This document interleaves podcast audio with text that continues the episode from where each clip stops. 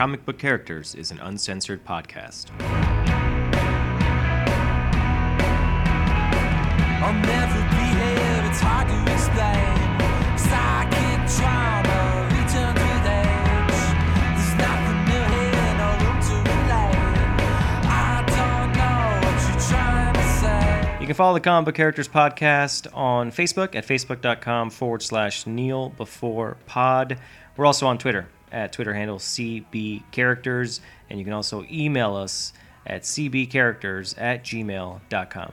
And I can't believe what you're telling me is true. My mind is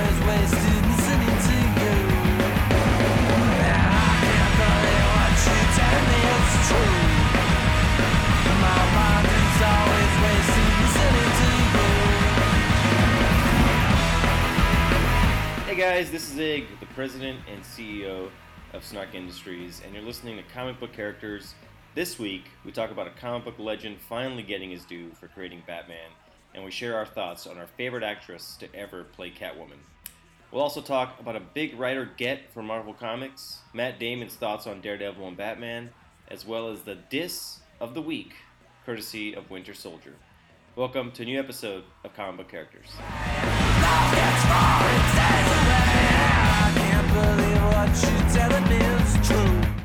Let's do it.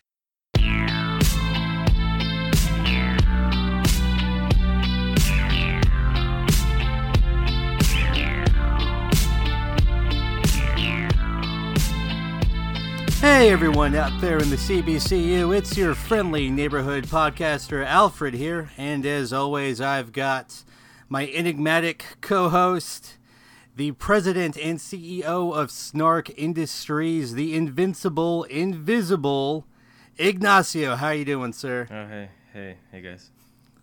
so I was just trying to balance the energy that came out of you there to start off. Yeah. The show. Well, That I was come out, incredible. I come out like a rocket, and then, but I'm like the uh, with the Challenger or whatever, which is the one that exploded. Oh, before- dude, uh, we're not even a dark? minute in, and you're going to talk about that? Wow. Oh, sorry, sorry, sorry, Uh, everyone. no, dude, I'm, I'm, I'm glad to be here. Um, we're recording on a Friday. Had Yeah, a long day might- and uh, ready might to. be our uh, new. Uh, Might, yeah, might, be our new thing. I don't know. We're, we're, we're kind of feeling things out. But um, although I don't know, dude, you you seem to have had a rough, a rough day today. It wasn't rough. Uh, it was just one of those days where it's like I planned on leaving early, and it just Mm-hmm. seemed like everything. Every time I was like about to leave, something something new came up where I had to Right. deal with. So I just couldn't get out of the office. But I'm finally, Damn. I'm here. I'm ready to go. Good, good, good. I'm glad. Uh, we're all glad you're here. Uh, let me be the first to say. And You uh, and your room full of mannequins, dolls. no, the listeners, out there okay. in the CBCU. I didn't realize Yeah, you could speak for them. But Um, well, I did, so I guess I can. Um, yeah, man. Uh, you know, this is going to be kind of an interesting week because, as you know, we're kind of in the doldrums of the superhero season. Yeah, Uh, summer's there's not over. a whole lot going on. I mean, we got the next superhero film to come out is going to be uh, Deadpool. I'm pretty is not till excited about year. you know in the comic book world with Iron Man coming out. Uh, with Yeah. the new st- series starting off at number one, I am pretty psyched about that. I gotta say. I am too. And once that comes out, we'll start doing a little. I think uh, we're going to do a review uh, on the pod Yeah. of, the, of the issues, so that'll be really cool. Uh, we're going to be doing what Invincible Iron Man, and then uh, We should the probably do a Spider-Man. Spider-Man, and maybe we'll do a third one. Maybe we'll let our Yeah. listeners pick. Yeah, you know, I'm wondering if there's a good DC book out there for us to read. Uh, you know, I read stuff here and there, like the new Batgirl is pretty good, but you know, I'm not. I, I don't read a lot of comics. There's too many out there. They keep rebooting everything, so it's hard to keep track. Right. So yeah, listeners, if you guys want to chime in on the comments, on the Facebook, on the Twitter, on the G, on the Gmail. Uh, let us know what you think we should do. We're definitely doing an Iron Man. We're definitely doing one of the Spider-Man. I think we're gonna do Miles. Probably that'd be a more interesting one to do. I have But, a uh, feeling uh, Deadpool's going to be the recommendation, but But hey, that's not bad. I mean, Yeah. I don't. Is Brian Posehn still writing it? I don't know, but, uh, but yeah. So what we're going to be doing this week is uh, there's some pretty, uh, a couple of really big news things in terms of uh, creator credit, and then a new uh, writer coming up on the Marvel scene that's going to be huge, I think, and, and we'll touch on that. But the first thing I uh, I wanted to start off with, uh, it's going to be uh, Batman Day. I think is actually tomorrow, and I'm not sure why they designated September 26th as Batman Day. It's either the 26th or the 27th. That's Batman Day for some reason. I don't know why.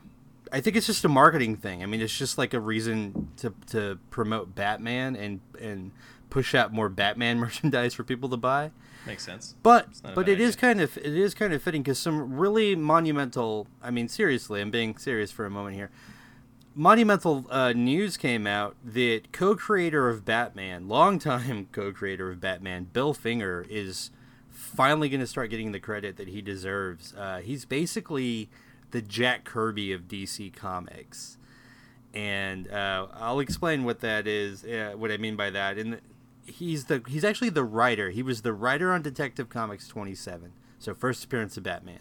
He was the writer on Batman number one. Okay Right. and and he's the one that came up with the Batmobile, Batcave, the the name for Gotham City, Gotham City. Uh, he he he basically created the Joker and Catwoman, and you know like there's a lot of iconic imagery within the Batcave. Um, so there's like a giant penny. Uh, usually they associate that with Two Face, and then there's a giant Tyrannosaurus Rex. I don't know where that comes from to be honest. But he also created Clayface, and then even outside of the Batman mythos and universe, he created Lana Lang for Superman, Wow. uh, who was very famously, I believe, in Superman three, the movie with Richard Pryor. Right. That's that's like his new love interest, sort of. Um, but yeah, kind of a big deal. Uh, so so basically, what's happened is all of these years, last 70, 70 odd years, Bob Kane has pretty much gotten sole credit for Batman. Now he was the artist on Batman, and he certainly co-created the character, but he was always getting sole credit. Well, Bill Finger's family over the years has been in litigation with DC Comics and Warner Brothers, and I don't know who else. And so they actually settled the case, and Bill Finger's actually finally going to get credit on all projects moving forward. So now, when you see a Batman movie, uh, you know, read a Batman comic, see Batman on television, whatever, it's going to see created by Bob Kane and Bill Finger. Good. That's great, man. Great news. Why, just- why is that know- funny? Why are you laughing? No, because I just I just think it would have been funny if you would have just really healed it up and been like, "Who the hell's Bill Finger?" this Bill you know what? I'm giving him the finger. You know, I don't know. We all know it's the artists who should be given the credit. No, just kidding. Um, that's awesome, man. I mean, it's kind of sucks that it took this long to figure this 70 out. years. And I guess what sucks even more is like, and then again, maybe this is my my fault and that I wasn't really all that aware of this guy. But like, Mm-hmm. couldn't we have just talked about him more as being involved with this? Like, you know what I mean? Like, why wasn't it? Why wasn't it just more in kind of like social conversation? Then again, it sounded like I talked about. Um, Bob Kane. Is it Bob? It's Bob, right? yeah, Bob Kane. yeah, Uh, Bob Kane. It's not like I talked about Bob Kane much, but like, I don't know. It just kind of blows that the guy didn't really get as much credit as he deserves, but well deserved. And I I didn't, you know, it's it's cool that like all this is, is coming out now. We can actually, um, you know, point to a lot of the things that he created, and like you really realize that this guy was the. I mean, without him, we wouldn't have Batman. Yeah, because and actually, I read a little a little story about it. So so Bob Kane initially came up with the name Batman, right? The artist, and but the way he drew the first version of Batman was basically like the shadow. He was wearing like a tuxedo. He had a red cape. Uh, the tuxedo was blue. No, no, I'm sorry. The tuxedo was red and the cape was blue, and he was wearing like a little domino mask, so like a little uh, like mask of Zorro mask. Oh wow! Looked nothing like Batman. I mean, no, I think Nothing like the a- Batman he- that we know, right? Yeah, nothing like the Batman we know. He, I think he had a fedora hat. I mean, he just he he had blonde hair. Um, I mean, he just looked nothing like the Batman that we know. Um, it wasn't until Bill Finger got on it, and they started, you know, talking back and forth, and there was a collaborative effort there. But they made all the changes. They decided to go dark, and and and we got the Batman that that is so widely popular um, amongst the fans all across the world. But anyway, just wanted to give a shout out to Bill Finger. Actually, we meant to touch on this uh, on the last pod, but it, uh, you know, we're talking about it now. So There you go. And at the beginning There of the you show, go. so yeah, it's the the headline, the header. Now, kind of as an offshoot to that, um, so one of our newest uh, listeners of the podcast, uh, one of our fans, uh, recently contacted us and said she wanted to see more Catwoman or to have Catwoman featured on a pod. And you know what?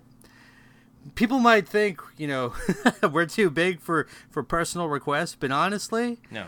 if it's kidding? comic book related, it's not. To, yeah, No. we are we are happy to oblige, and we want to be here for the fans. So we've got a Catwoman segment coming up. How do you feel about that? I'm excited about this Catwoman segment. I can't, you know, guarantee it's going to be a very long Catwoman seg- No, segment, but right. it's going to be a Catwoman segment. Which honestly, we were not planning on having a Catwoman segment, but Right. because this person wrote us a personal message asking for a Catwoman, that that's Mm-hmm. Yeah. why we're doing this. So Yeah. this is for you. We aim to please.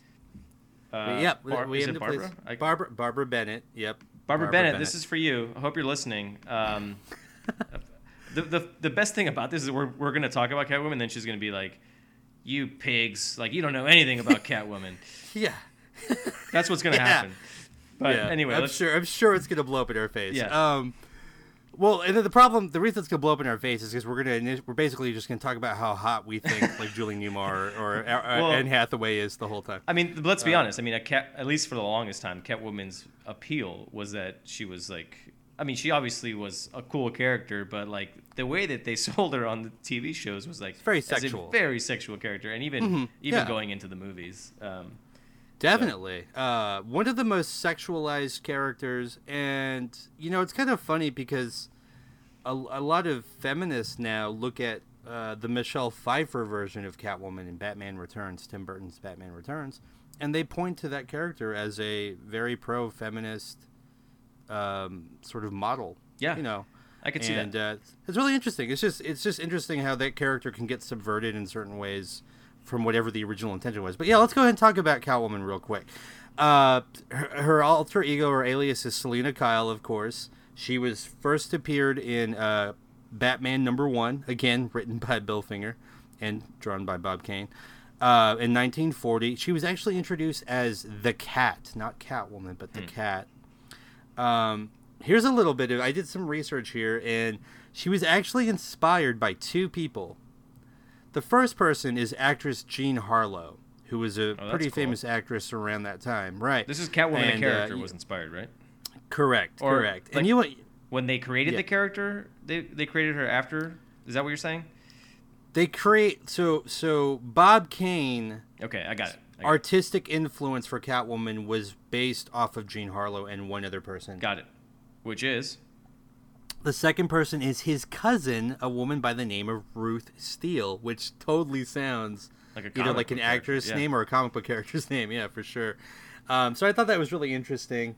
Um, you know, a lot of artists nowadays. I got to talk to um, uh, uh, Brian, uh, Brian, uh, sorry, David Finch, uh, not that long ago, who's an artist on Batman, and he he actually said that he likes to think of real people and real celebrities to when he's drawing some of his characters.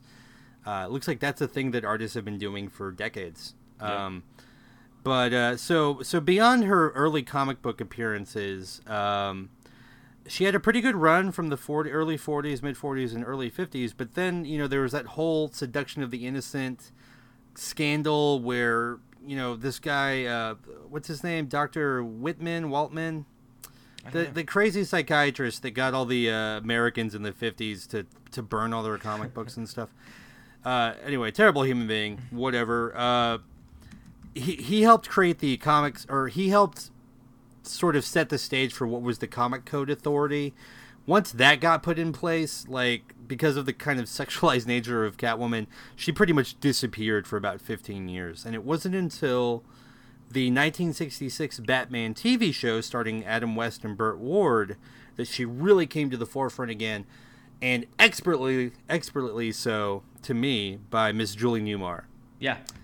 Uh, so I think you and I have actually touched on this before. Maybe we were talking about Batgirl uh, before, but but Julie Newmar's version of Catwoman is fantastic. The costume is great. Uh, the her hair, the color of her hair, just the way they did her makeup. Yeah. Uh, the meowing you know, was on point. The meowing. Yeah, you, you know how all the hipsters are like saying they go like I want it right meow. Yeah. Like they say meow instead of now. She started that. That was Julie Newmar. But see, that- back in the sixties, That that. fits in perfectly with hipsters because they just take everything that was cool at some point and then just reappropriate it and try to make it cool now. Or, or they do it in an ironic way. I don't know. It's hard to tell sometimes. But um, It's, it's hard to tell. she she was a great Catwoman, and actually I remember Mm-hmm. you know young Ig was actually quite um, quite drawn to this Catwoman. Enamored? Yeah, quite enamored. Um, just blame him. yeah, seriously. I mean, I love that show pretty much. All It's know, great, its man. I, entirety, I but- got I actually got my dad the uh, the full box set for like the whole series on Blu-ray. And by the way, they did like a beautiful job remastering it, and it just looks great. so you can see all the sets now, like really clearly. Yeah, I mean, you would think it would make it look cheap, but it doesn't. It just makes it look. It like pops. It's like a. It's literally like watching a comic book come to life. It's so colorful. Yeah, yeah. Well, it really is fun. outstanding. Now the writing and everything is really campy, of course, and and you know, but but in terms of like the set design and just how the show looks, it it looks beautiful on that Blu-ray. Um, but yeah, Julie Newmar was great. Um, it was kind of funny because with Catwoman on the show, uh, she was also Catwoman was played by Lee Meriwether. Uh, who I'm honestly not that familiar with. When you, if you see her, she kind of they look, looks like they just tried to make a Julie Newmar clone. Yeah, essentially. Yeah. Uh, but but the really funny or the really fun kind of cool thing is they then for the third version of Catwoman went totally in the opposite direction, and they got Eartha Kitt. And Eartha Kitt's look as Catwoman is very distinctive. It's very very different. Um, kind of revolutionary at the time, I would argue. And here's another little fun fact: Eartha Kitt is actually the woman who sung uh, the Santa Baby song in the like in the '60s This that is you the hear during Christmas all This the is the weirdest podcast so far. Yeah, I know, right? Where are we going here? Oh, where are we going? Um, okay, so then after the Batman, oh, so just Oh, I didn't realize you were doing the entire timeline of Catwoman. No, but I mean, might as well keep going. Well, yeah, we're we're just We're almost going there through like anyway. the movie. We're almost to the TV end of the Yeah. Catwoman timeline. But but I mean, I don't know where you stand in the camp. I'm a big Julie Newmar fan. I think she was my favorite. Yeah, I can't. You know what? I don't remember Eartha Kitt as Catwoman that well. Actually, I guess I, I must have just not watched those episodes growing up. But I, I actually Right. don't remember it. Like it, does, I saw like I looked up some photos before we started, and I it didn't even like look that familiar to me. So I guess I just Mm-hmm. Yeah, missed just- that entire era. It's just file not found. File not found. But hey, Yeah. cool, cool that they that they got her and, and like that they went that different with the casting. Uh, Yeah, it's very about, different. You know, being being progressive for that time. Very progressive, man. If the internet existed around then, I Oh, don't Jesus. even want to know. know. what it would have been like. Just would have been a, a flame down. Uh, so then we get into the movies, and and uh, we I just you know we mentioned this earlier, but Michelle Pfeiffer very famously played Catwoman in Batman in Tim Burton's Batman Returns, killed it, Nailed it. That costume is amazing. The the her portrayal of the character is amazing. They, they gave her a real character arc too. Yeah. I mean, and like she wasn't, she you know she had her own storyline. So like Mm-hmm. that that aspect of it was really cool. Um, it wasn't just this character who just showed up whenever the hero did. Um, she had her own her own arc and her own storyline. Uh, the movie was almost just as much about her as it was about Penguin or Batman. I would argue definitely that it is more about her than Penguin. Yeah, that's um, true. And, and maybe put her on equal footing, if not slightly more so than Batman, because Right. she's a totally new character, whereas we had gotten Batman in the previous movie. Right.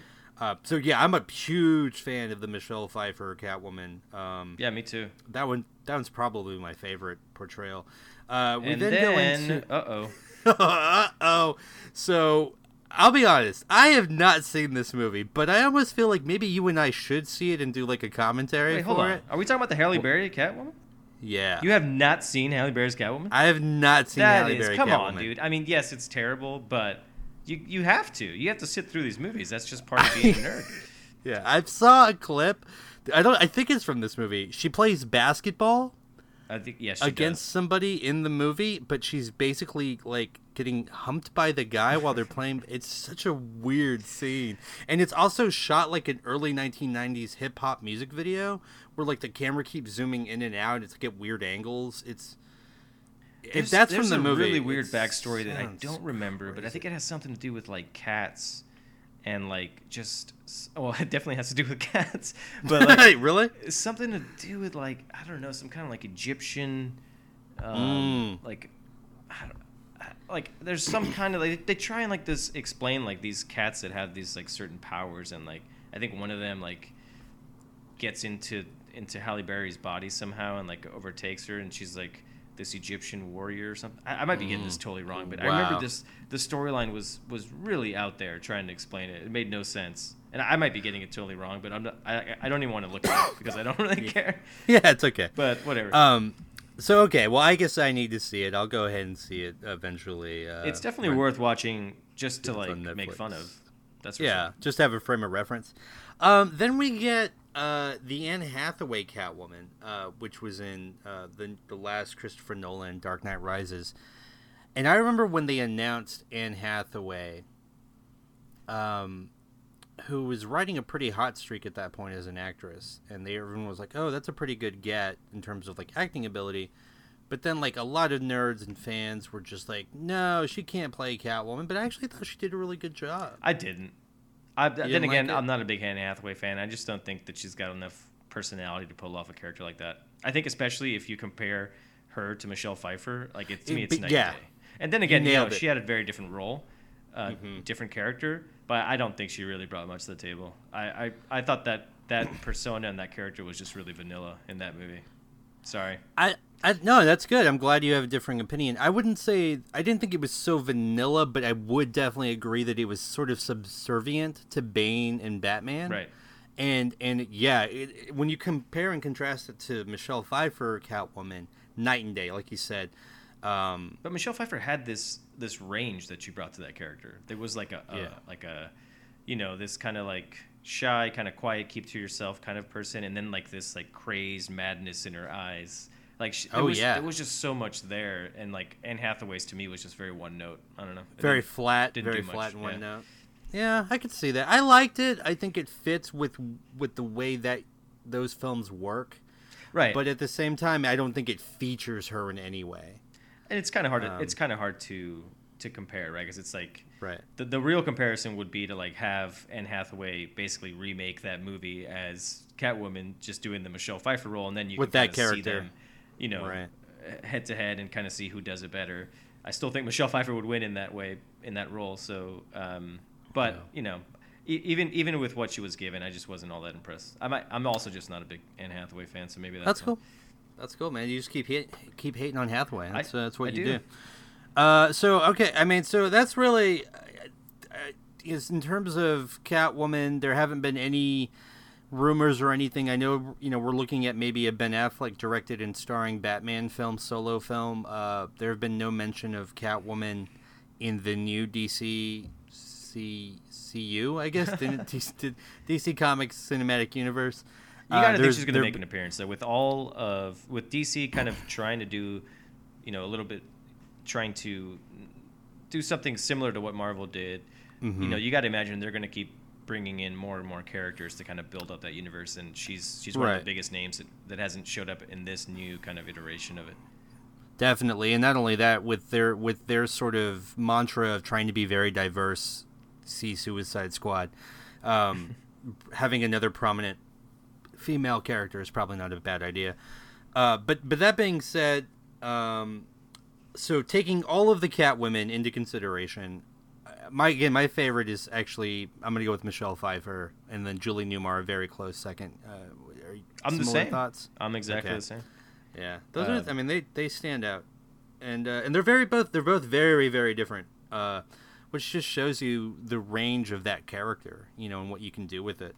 So it'll be cool to see what the DCCU does uh, moving forward. Hopefully, they do something cool. Um, props to like I don't- you know like I feel like going into a lot of those Batman movies like I remember a lot of the casting just got a lot of a lot of flack. Like people really didn't like um, uh, what's his face as Bruce Wayne. Um, Michael Keaton. Michael Keaton, yeah, Um, killed it by the way. killed it. I remember thinking like Michelle Pfeiffer like she's not going to be a good Catwoman and she was awesome. Um, I don't know how people felt about Jack Nicholson as Joker going in but I thought he was great um, it just seemed like uh, Tim Burton, whether you like those movies or not, had a real vision, and he, he seemed to get a lot out of those actors. So, anyway, Yeah, Yeah, total those- tangent, those- but No, it's okay. Those films are so stylized and I know. they're beautiful. They're so beautifully done. And, you know, a lot of people hate on Tim Burton now, and, and he's maybe gone to the well a few too many times. And, you know, I don't, I can't think of anything super spectacular that he's done within the last 10 years or so. But, but those two first Batman films, uh, especially visually, in terms of the vision that he had, it's they're really very unique. And, Yeah, uh, I mean, I, I think those movies are probably not gonna age as well as other films, but definitely in Mm-hmm. in the moment when they came out, they were. I, I mean, I would almost say revolutionary. They were really, really different from anything I had seen, and as a kid or as a, geez, Mm-hmm. I don't know, must have been like a teenager or maybe not quite, but No, you're you're probably away, like a tween. Yeah, as a kid tween. Um, I remember being in line for a couple hours because this was before they they really were showing movies on multiple screens and stuff, and you really you had to just wait in line. And, Yeah. you know that there's actually a really great documentary on how kind of Batman, the first Batman, what they call it Batman '89, uh, sort of created the modern Hollywood blockbuster and and how the those Hollywood tent tentpole films work now. But anyway, that's that's a whole nother thing we can probably go into at some point. We need to do a whole Batman retrospective probably at some point. Uh, it's so steeped in film history uh, with all the different Batman movies that have been made. Let's go to something in the Marvel camp now, which I'll be honest, I don't know a whole lot about, but the more I'm reading about it, the more I get into it, the more I do research, I am getting really excited about this. Maybe this will be the third book we do. Oh yeah, that'd be great. Actually, I think it comes out next year, but Okay, yeah, I think it, you're right in January or February of next year. But the the, the Marvel announced they're going to do a new Black Panther series, and uh, but the really cool thing is the writer they're getting for it is a guy by the name of Ta-Nehisi Coates, and I I'm fairly certain that's how you pronounce his name, and I apologize if I'm getting that wrong. I do tend to get names wrong a lot, but it's Ta-Nehisi Coates, uh, who's a writer uh, for the Atlantic. Uh, he wrote for the New York Times, Washington Post. He's written for Time Magazine. Uh, he's a legit writer, journalist who specializes in kind of race history, race relations, Yeah. reparations, all of that stuff. Doing Black Panther, which is the most I mean, iconic the black best superhero really that's out there. Right, right. Which is like the character. Like, if you're going to get that writer, that is the character out of probably any comic book universe, whether it's Marvel, DC, Image, Valiant, whatever, that you could put together, you know? Um, he also did, uh, this is again uh, Ta-Nehisi Coates, uh, did a, a, a New York Times bestseller book by the name of Between the World and Me, uh, which I haven't had a chance to read yet, but I read some reviews on it and whatnot, and they're stellar. Yeah. Um, the artist, by the way, is Brian Stelfreeze, who I'm not familiar with, but he's got like a you know. superhero name, pretty much, it does. or a villain, I guess I should say. he does sound like a villain, Yeah. right? Like, Still phrase. Anyway, you better stop right there. You're in the grasp of Stelfreeze, right? Like, so Black Panther, for those that don't know, his first appearance was in Fantastic Four 50 issue 52, um, which I believe was a Stan Lee Jack Kirby done issue. yeah. By the way, I, I just found this out recently. The Black Panther first appearance actually happened before the founding of the actual Black Panther Party. Did you know that? I thought it was the other I way didn't. around. The, No, apparently the character was came out before. That's amazing. I didn't. Go comic books. I know, right? That's so cool. I didn't know that. That's awesome. Here's the other weird thing. You know, Marvel's going to be doing Marvel. Uh, Marvel Studios is going to be doing a Black Panther film uh, in the next few years, and he's very famously going to make his first appearance in the Civil War, uh, Captain America three Civil War movie. He's actually first appearance is Fantastic Four, so you would think that Fox would have the rights to that character Right. because they have all the Fantastic Four rights.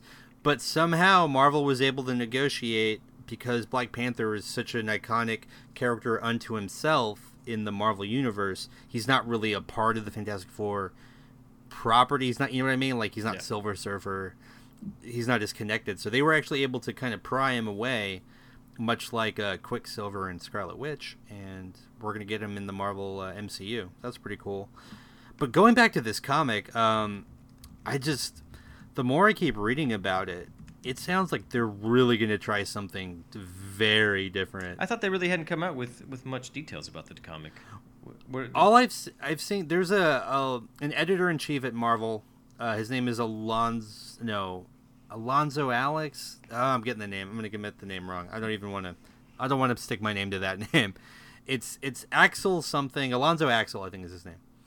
Um, but he he basically said that like what they're going to do with this comic is just going to be very different. He said that he didn't want to quite say that it was groundbreaking because Mm-hmm. you know you throw those kind of words around and people get all up in an uproar. But he said that it was going to be very different from anything they've tried to do previously. Um, That's interesting. which I mean, just just thinking off the top of my head, I don't know of any serious journalist that have taken on a comic book to write it and like as an ongoing series. right. So I mean, uh, you know, listeners out there, if you guys know of anything, please, you know, feel free to throw it in the comments. But I, you know, I don't know. I, I can't think of anything.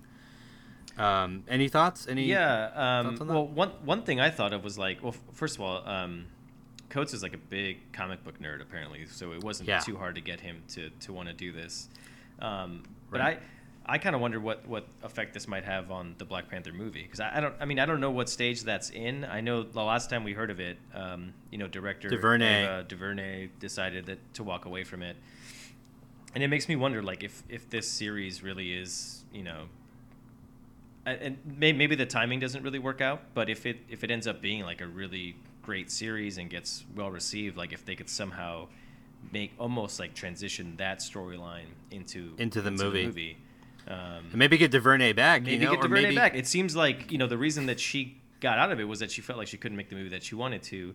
I can't imagine that Coates is going to sign on to do you know a, a, a Black Panther. I mean, why would you even a, sign ca- this guy a, a to capes do a and capers. yeah, to I to then like you know.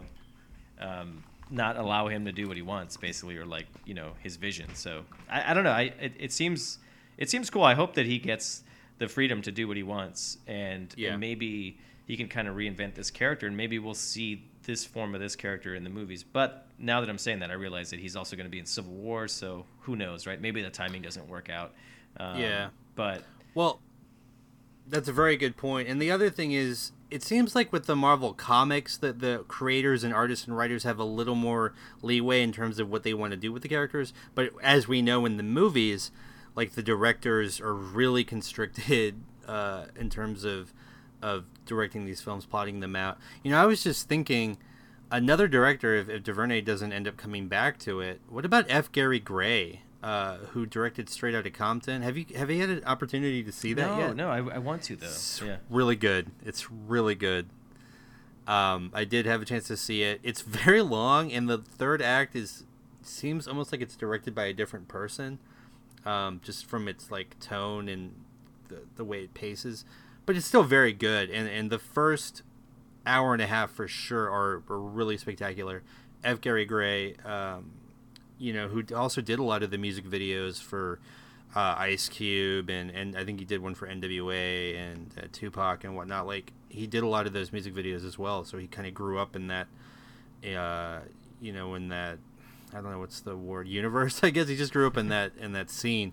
Um, but I would like, I kind of would like having seen Straight Outta Compton. I kind of would like to see F. Gary Gray do do the Black Panther film. That would be cool. Yeah, that I mean, there's obviously a lot of options out there, and you know, Yeah. hopefully we get to a, a place at some point where it's like, you know, you, you don't necessarily just have to have the the black directors, The black and- and, directors the black black writers film. just for the black movies, right? But like, That's true. um, you know, Marvel actually got an, uh, quite a bit of, of flack very recently, in like last month, and has still gotten a, a lot of bad, um, you know, criticism for the fact that even though the the roster of their characters is becoming more diverse, the actual people putting together these comics is still predominantly white, straight guys. Um, Right, so white, this, straight males, This, right. you know, this this does seem like a response, you know, for them to go out not only get you know a black writer, but one of the most well regarded out there. So um, at least they're listening and doing something about it. Hopefully, it it, this- it results in, in, in more change. But um, but yeah, I mean they've they've gotten some bad publicity. I think uh, people a lot of people point to the uh, the Blade series as like one where like you got you know an African American superhero and his daughter, and it's written by written in pencil by two white guys. You know, and it's like yeah.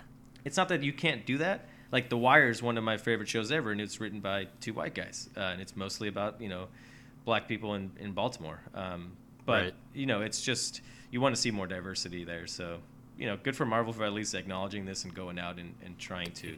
and really getting a voice though. I mean, like it's almost like they threw a fit and were like, "Okay, you're gonna give a shit.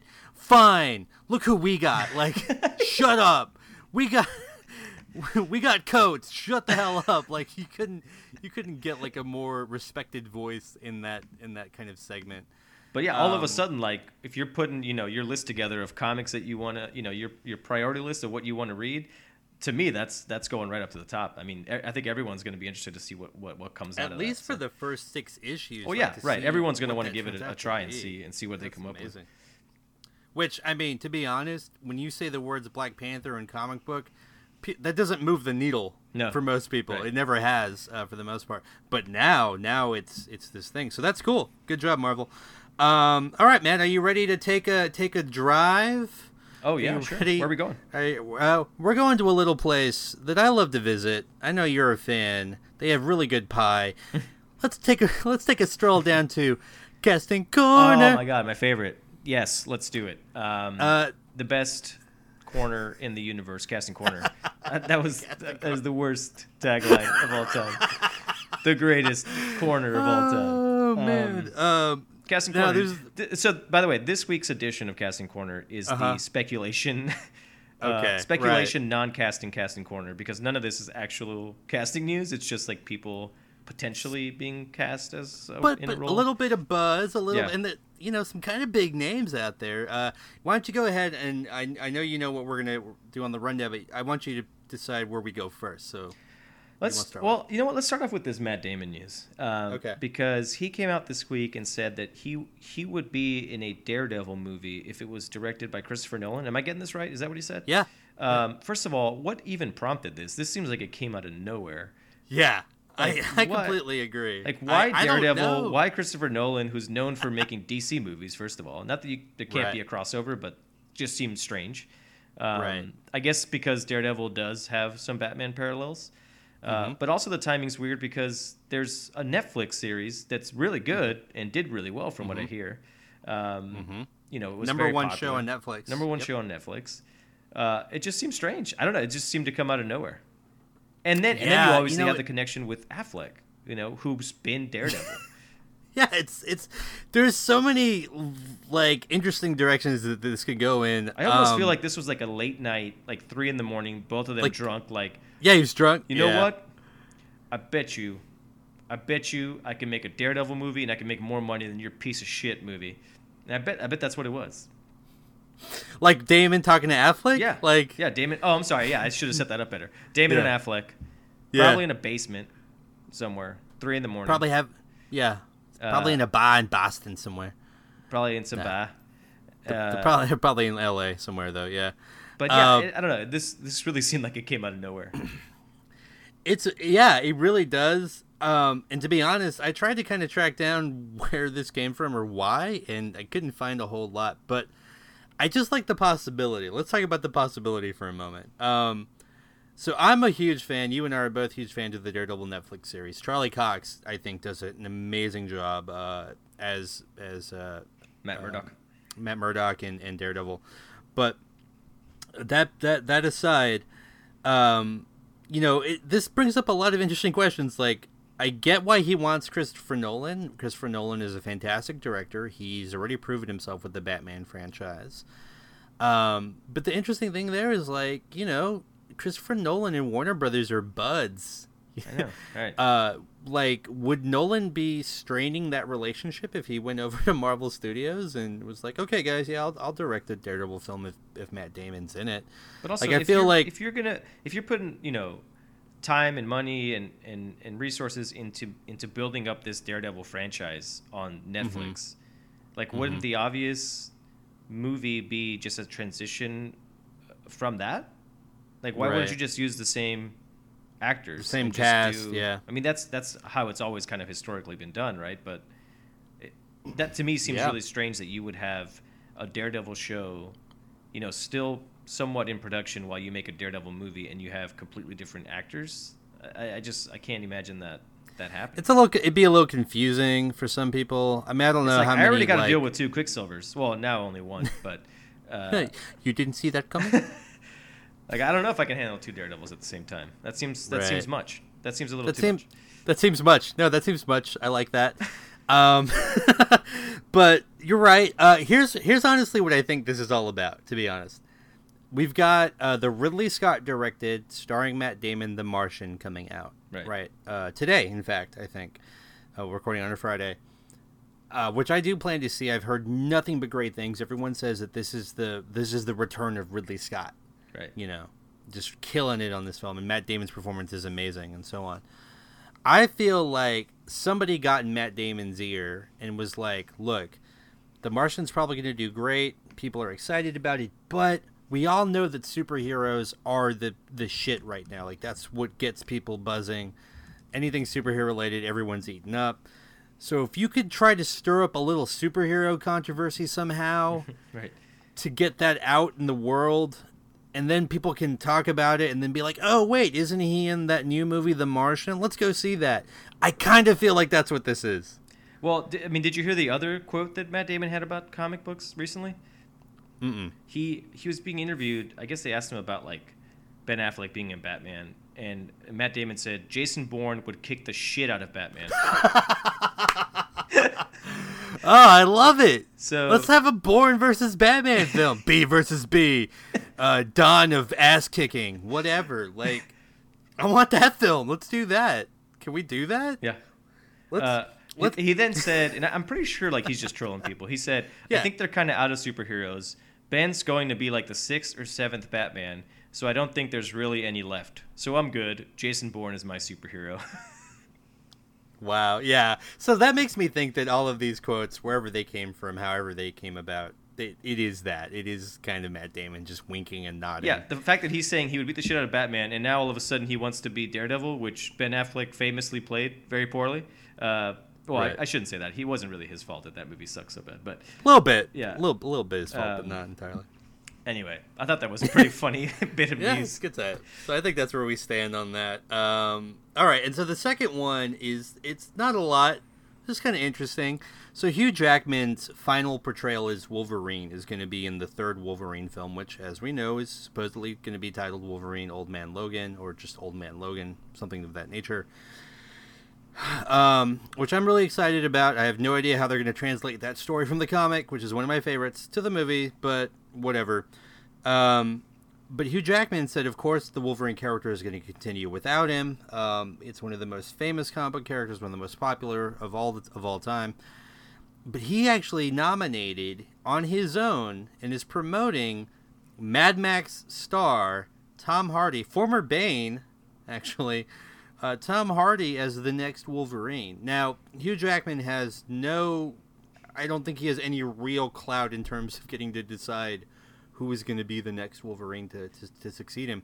But, but you know, Tom Hardy is Wolverine. Ig, what are your thoughts? I like it. I mean, I think I think it definitely fits the Wolverine kind of like soft-spoken, grizzled, Yeah, not a lot of words. not a lot of words. I also think like physically he he would probably be a more he would I think he kind of fits more what Wolverine looks like in the comics than than Hugh Jackman ever did. Wolverine was never like a tall guy in the comics. Yeah. He was always kind of a Right. short, stocky, built dude. He's, I think he's five three in the comics. Yeah, he's Like, supposed to be really short. Um, so that short was definitely a departure that nobody really cared about because no one's really Yeah. giving a shit about height. But like, you know, Hugh Jackman's a really tall, big guy. Um, Tom Hardy, I don't know how tall he is, but I think he's I don't think he's quite as tall as Hugh Jackman. Um, Nah. I'll have to I'll have to confirm this, but um, I like him. I mean, I thought he was good in Mad Max.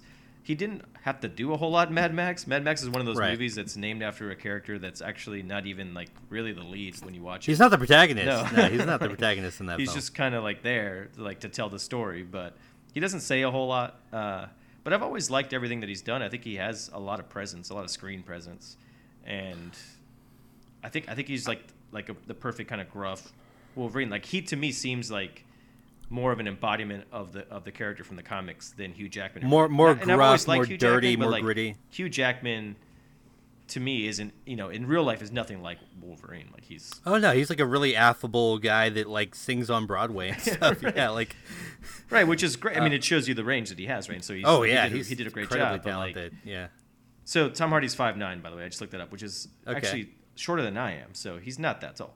Um, are you taller than five nine? I didn't know that. I thought you were like five eight, I'm like five. five eight and a half. I'm like six five. okay. I don't know who you're trying to impress, dude. You're you're already married, That's but true. uh, Uh, Hugh Jackman's uh, six two. So, Yeah. There you go. Oh yeah, that's that's a significant difference. Um, I think you're right. I, one thing that you said that really uh, spoke to me was that you said that Tom Hardy has a lot of presence, and I think that's very true in Mad Max because he doesn't have a lot of dialogue. It's just a lot of his physicality and just him kind of acting through his body. And then again in Batman: uh, Dark Knight Rises as Bane, you know, he's got that mask on. He sounds a little ridiculous, like you can't always hear what he's saying Right. but yet he has a lot of presence in that film Yeah. again through his physical acting and whatnot. And so you, i think you nailed it on the head. His physicality is what counts here or his presence i'm sorry is what counts here. And i, I do think um, that he would be a good wolverine as well.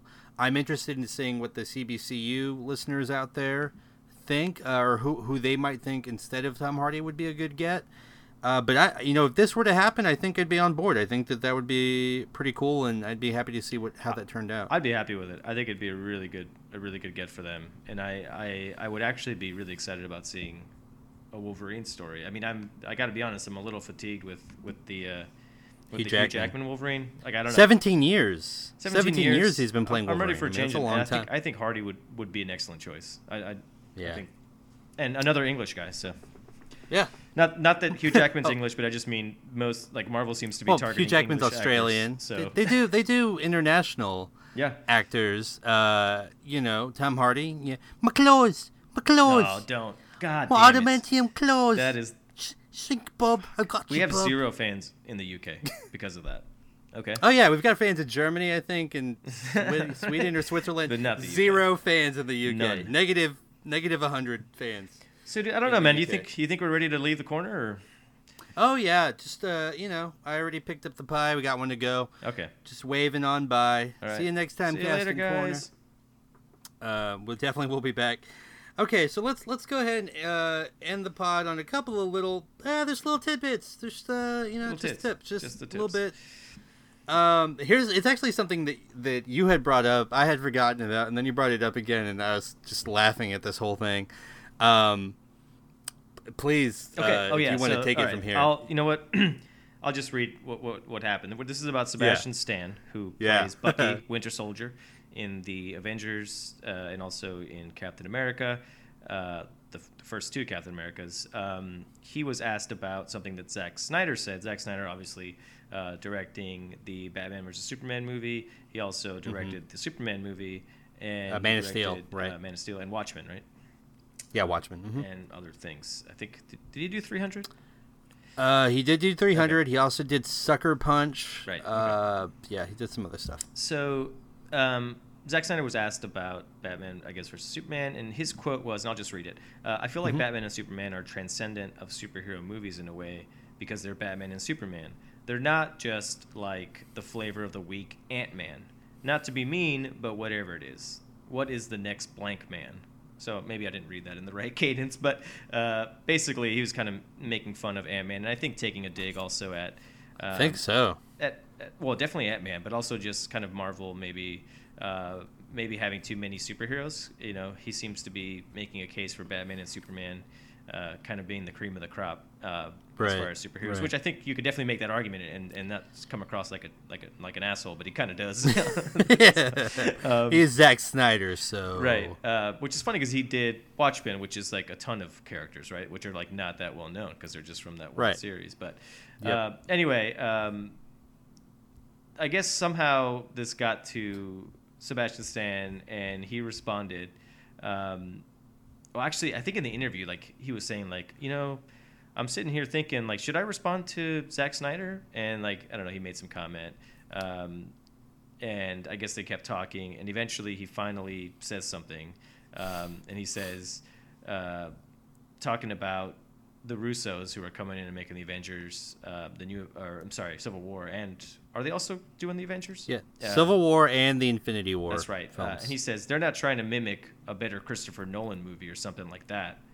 So that was his dig at Zack Snyder, which was pretty badass, I got to say. Oh, that's a good dig, man. That's a like he's gonna need some some ice or Some whatever for that burn. Yeah. some ointment for that burn. Um, uh, I, I yeah, I, I love that, and like I, I mean, I know we we kind of shit on on DC a lot, um, And but you know what? You got to kind of call it how it is. And to me, this is just another example of Marvel kind of winning here.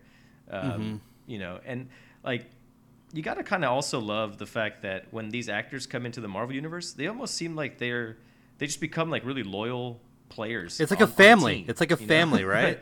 uh, I don't get that sense from DC, but you know, like the fact that he would take something like that personally when it wasn't even an attack. It was about Ant Man. It was about Ant-Man. He wasn't even in that movie. Uh, Ant-Man's Well, he technically was on the bumper, but but- like, right. Um, but also, like, I, I think it's a strange thing for Zack Snyder to say. You know, a guy Yeah. who's like now going to be working on his third superhero movie, comic book movie. Um, Right. You know, if anything, you should be you should be happy that there's this many comic book movies out there. Right, exactly. That's that is the weird thing about it is that and it's something that like, you know, I've said a couple of times before. I want everything to be good. I want everything to succeed.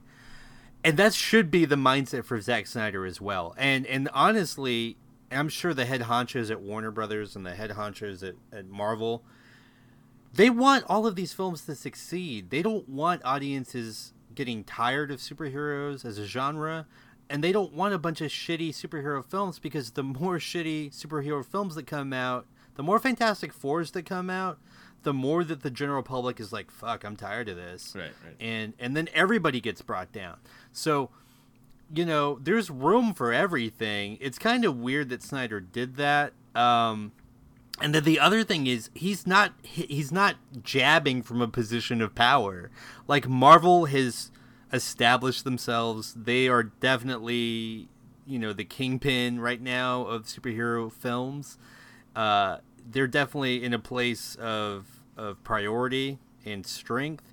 And DC's and Warner Brothers, they're they're trying to get there. They're trying to get where Marvel is. So to jab out at them is kind of weird. It is me. weird. Yeah, I don't really get it. I don't know where it's coming from, but And Ant Man's great. Ant Man was a really fun film. Like I'm not saying it was like you know an Oscar film or anything, but it was it was entertaining. It was a good use of time. Like to watch it, it was fun. Yeah, Um, yeah, I don't, I don't really get the argument of like, okay, if, if you're not like one of the top superhero characters, somehow you, you can't have a movie made after you. I don't know. It seems Right. weird, especially in a day and age where like all we get is just reboots of stuff. To me, it's Yeah. Like if anything, that was one of the more refreshing movies. Was like this is a completely different Definite- story that we really haven't heard or seen before. Definitely. And I would also argue that the degree of difficulty on taking an unknown property, a la Guardians of the Galaxy, a la Ant Man, Right.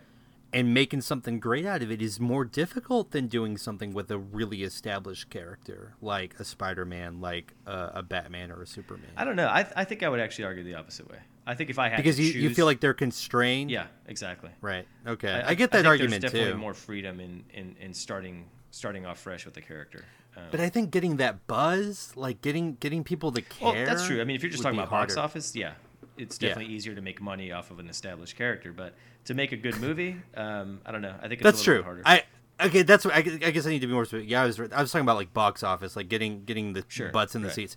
But that's why, and this is just a small tangent. I don't know if you know this. We haven't we don't- we don't really talk about it on this podcast, but there's an Angry Angry Birds movie coming out, and there there's there's a Pez movie coming course, out. yeah.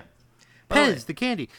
I live very close to the Pez Museum, which I have not gone to yet. It's in Uh, there's a Pez museum? There's a Pez didn't even know museum. that was a thing. Uh, I'm gonna go someday, and Yes. uh, I'll take photos and report report back. But um, Awesome. yeah, I'm excited. I, didn't know that was can't imagine thing. how that's gonna be a movie though. I would go to that. I mean, if I were there, I would go to that too. But like, Right. I don't know. Does there need to be a movie? But that's the thing. That's how Hollywood thinks. If it's a if it's a known property, if it's something that people know exists, that's half of your marketing right there. in, in a way, I think the success of the Lego movie was probably the worst thing that could have happened. Like as great as that movie was, and Ah. how much as much as I loved it, I think all the studio Yeah. execs are like, "Well, we can make movies out of fucking anything now."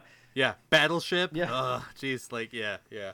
Um. All right, man. And you know, some people like to end on a really big note, on a big bang, like on a super, like on a super awesome story or note. I don't think we're gonna do that this week, uh, but we do have one final thing uh, that I know is on your mind and is on mine as well. They released the images for the Red Tornado uh, for the Supergirl TV show that's going to be on CBS, and uh, also what are your known as T.O. Morrow, which we did bring up T.O. uh, Morrow, on a yep. previous show, Doctor T.O. Morrow. corner. Yep, Doctor Uh, yeah, try to figure out what that means. Um, Mm-hmm. The actors Iddo Goldberg He's from he's Eddie been in Salem and Peaky Blinders.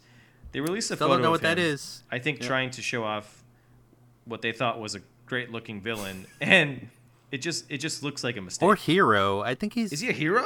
I well, think that he's a hero. I no think. I think he might do both. But It, anyway. it just looks like a mistake. It. I mean, I, I I don't know if I read this somewhere. If I just came up with it, I don't think it was mine. But I started calling him Red mm. Tomato because he. I mean, that is the color they're going for. It's totally oh, tomato Oh, yeah. red. His face is like tomato red. He's got this suit that's like made out of fabric. It seems like, yeah. which doesn't really fit him well. It looks like a dry cleaner like disaster happened. yeah. So when I saw this image, what I thought first of all was that this is Vision of Jace, like Vision from Age It's of Ultron. totally yeah. They're trying to do a vision exactly. And, and the way I thought of it is like you remember back in the day when we used to have VCRs and VHS tapes, and you might like record like I don't know like a Smashing Pumpkins concert or a Nirvana concert on MTV, and you're like, oh, I'm gonna record this. I need to make sure I record it because they didn't have TiVo and they didn't have you know YouTube and shit back then. So you had to record it on VHS, and then your friend was like, "Oh, oh, I want a copy of that. I didn't get to see it. Can I borrow your VHS tape and make a copy?" Which you had to use like two VCRs, big pain in the ass, whatever. So yeah, you could, and your friend would make a copy. That copy of your copy was worse. Like that's just how VHS worked. Like the more copies you made of a copy of a copy, it just gradually got worse and worse and worse in terms of quality. Thi- so Red Tomato is the VHS copy of Vision. A vision. That's a really good way of putting it. Yeah, it's like it's like vision if you like threw him in like a like a like a dryer for like three hours. yeah, and you didn't clean, clean out the lint trap thing. Yeah, like exactly. It just, fuck, it just messed them up. Yeah, so I don't know. We'll throw a picture up for the uh, on the pod thread when we get it up there, and you guys can see for yourself. And I'm happy to hear any and all snarky comments about the red tomato. It just seems Um, weird actually- that they would like promote this photo because like when you look at the suit, it's the kind of thing where like if you had shot him in a different light, it might have looked okay. But it's like bright fucking. It's like the sun is like shining on this guy. So it's you like a see 10,000 every- you see lumens Every little detail. Mm-hmm. And so I don't know. It just seems like a weird, a weird choice to, to It present might it that way. it might look better on the show. I'm you sure know it once will, it's actually. it's I, it has to right, but like it's just such a weird image to start with. You know, I and I said we were going to end on that, but actually I just looked at our ledger here and I forgot that we actually have something that a few of our listeners had brought up that I did not talk about last week when we talked about the Alamo City Oh, Comic Con. Right. We had a couple of deep cuts which we wanted to get into. I'm going to do one of them, right, one. and we'll save we'll, We'll save the other one for next week. We're gonna we're gonna Yeah. stretch out the Alamo This, City this is Comic going to Con be to the three Jaden weeks. the Okay. Jaden Smith uh, honorary award. Well, you know what? We'll tease it for next week. It's a Mickey Rourke story that you're not going to want to miss. It's really funny, uh, and it's one of those stories that is going to be funny no matter when you tell it. So we'll we'll have that one for next week.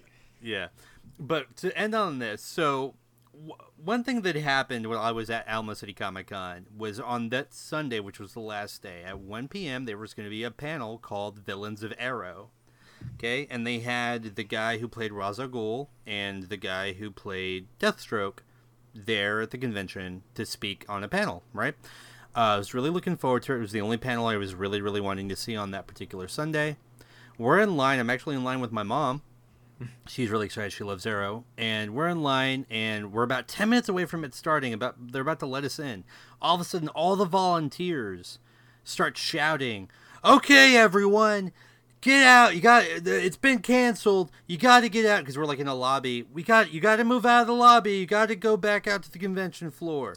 Sorry about it. Sorry about it but it has been canceled and everyone's just like, ah, damn. Like this happens. Like if you've ever been to conventions, panels get canceled all the time. It's it happens, unfortunately. But we're just like, ah, whatever. And then everyone's like, you know, I wonder what happened. so later that day, later that evening, come to find out that actor Manu Bennett, who played Deathstroke, was in jail, and that's why he couldn't make the panel so what had happened was he went to an after party that Saturday night slash Sunday morning, right? And it was at the at a hotel there downtown in San Antonio, in a couple of uh, rooms, like a, a, a adjacent rooms or whatever, connecting rooms. And he had gotten kind of liquored up, and at one point he started getting really aggressive and just kind of, you know, being an aggressive drunk person, which happens, unfortunately. And he started kind of wanting to fight people. He's very argumentative. He got a chair and sat in the middle of the room and was staring people down. Oh my god. at one point, and this is the one thing I'm not really sure on because the way they report it is somebody. So Bennett goes to to Pete to everyone. You know who wants to start something? Anybody want to start something? I'm ready. Essentially, Wow. right? And one of the people there, who I imagine was also drunk, replied, "What?" Eh. Now he might have said it like really snarky, sarcastically, or he might have just said it like really confused. Right. I'm not really sure. You know, there hasn't really been a lot of clarification on that. But so this guy says what? Monty Bennett gets up, punches him in the face, and then tr- leaves the party you. or tries to leave the party. Yeah. And so they end up arresting him. They hold him overnight. Uh, they hold him in the morning. And he actually ends up getting released a little bit after one o'clock. Um, but I think at that point he didn't go back to the convention center. and so that's why that panel got got uh, canceled. It was actually on Yahoo.com news. It was all over Twitter. It's a really big story. I don't know how I forgot to tell it.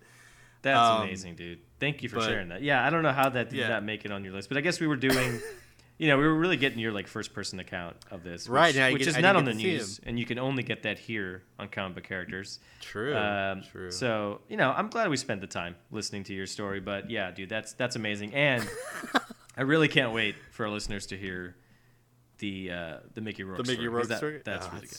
So good. It's gonna just a little teaser. It is gonna involve me having to try to do uh, like accents. So Oh, and that that's always good. So oh is terrible. So. All right, man. Well, I think uh, you know it's been a journey. It's been a fantastic journey that you and I have been, been on. But journey, yeah. unfortunately, as as things do happen, it looks like it's coming to a close. Any final thoughts? Um, not really, man. Uh, just ready for the next week. Um, really excited to hear your Mickey Rourke story again because it was hilarious. And um, you know, we, we do need to also get back uh, to some Secret Wars talk because uh, you need to catch up. And uh, I'm gonna be reading those today. that stuff is uh, starting to heat up. We don't know when it's going to end because they're, they're just going to keep adding issues. they keep moving it. But Yep. uh, but you know that's something maybe we can tackle next week. Um, but you know until then, the Fortress of Solitude is closed. Oh, oh the what? fuck! God damn it!